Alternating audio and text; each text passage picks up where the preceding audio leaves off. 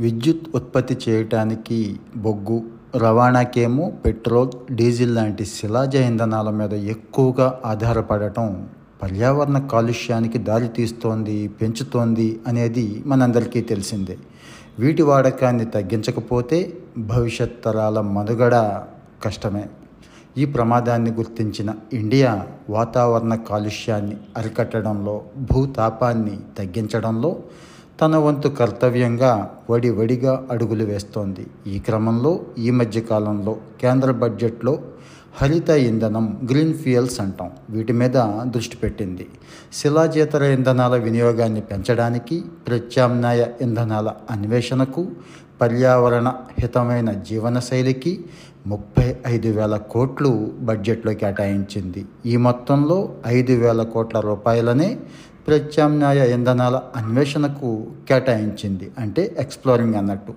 ఈ అరకొర నిధులతో రెండు వేల డెబ్బై నాటికి కర్బన ఉద్గారాల తటస్థట సాధించాలి అనేది కేంద్ర లక్ష్యం.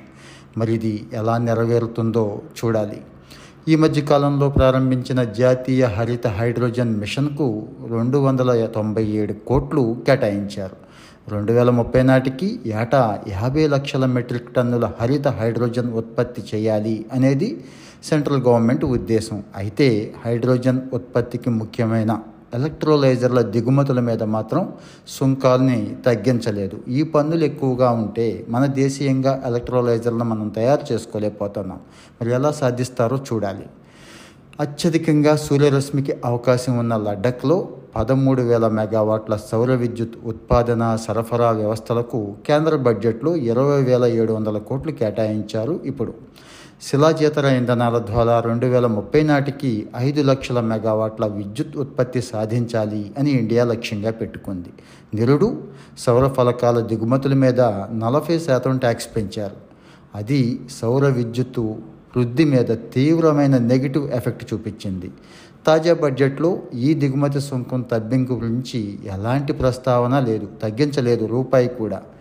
మరి దేశవ్యాప్తంగా భవనాల పైకప్పుల మీద రెండు లక్షల పదివేలకు పైగా మెగావాట్ల సౌర విద్యుత్ ఉత్పత్తి అయ్యేలా సౌర ఫలకాల ఏర్పాటు చేసుకునే అవకాశం ఈరోజు మన ఇండియాలో ఉంది. వీటిని ప్రోత్సహించడానికి కేంద్ర బడ్జెట్లో రూపాయి కూడా ప్రకటించలేదు రాయితీలు అసలే లేవు.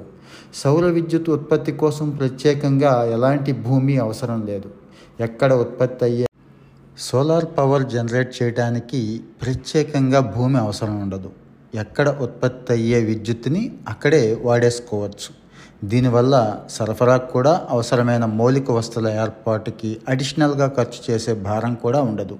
అయినా దీన్ని ప్రోత్సహించడం మీద కేంద్రం ఎందుకో సరిగా పట్టించుకోవట్లేదు. ప్రస్తుతం దేశవ్యాప్తంగా ఆరు వేల వంద మెగావాట్ల సౌర విద్యుత్ ఫలకాలే ఇళ్ళ కప్పుల మీద ఏర్పాటై ఉన్నాయి అని చెప్తున్నారు. విద్యుత్ పరిణావరణం జలమండలి నివేదిక కూడా ఇదే చెప్తోంది.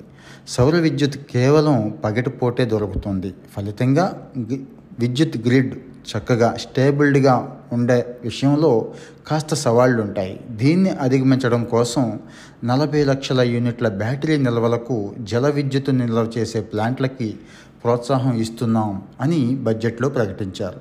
ప్రభుత్వాల పరిధిలో పాత వాహనాలను మార్చేందుకు నిధుల కేటాయింపు లిథియం అయాన్ బ్యాటరీల మీద ట్యాక్స్ తగ్గించే విషయంలో విద్యుత్ వాహనాల కొనుగోలుకి కాస్త ఊతమిచ్చేలా ఉన్నాయి. దేశీయంగా లిథియన్ అయాన్ బ్యాటరీలకు కావలసిన ముడి సరుకు మన దేశంలో దొరకటం లేదు. సో విదేశాల మీద దీనికోసం ఆధారపడాల్సి వస్తుంది.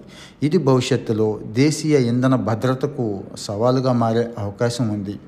పర్యావరణ పరిరక్షణ చట్టం కింద గ్రీన్ క్రెడిట్ అనే కార్యక్రమం అమలుతో సంస్థలు వ్యక్తులు స్థానిక సంస్థల దృష్టిని పర్యావరణ పరిరక్షణ వైపు మరలిస్తాం అని చెప్పి ఈ బడ్జెట్లో ప్రకటించారు. ఇది చాలా సంతోషించాల్సిన విషయమే.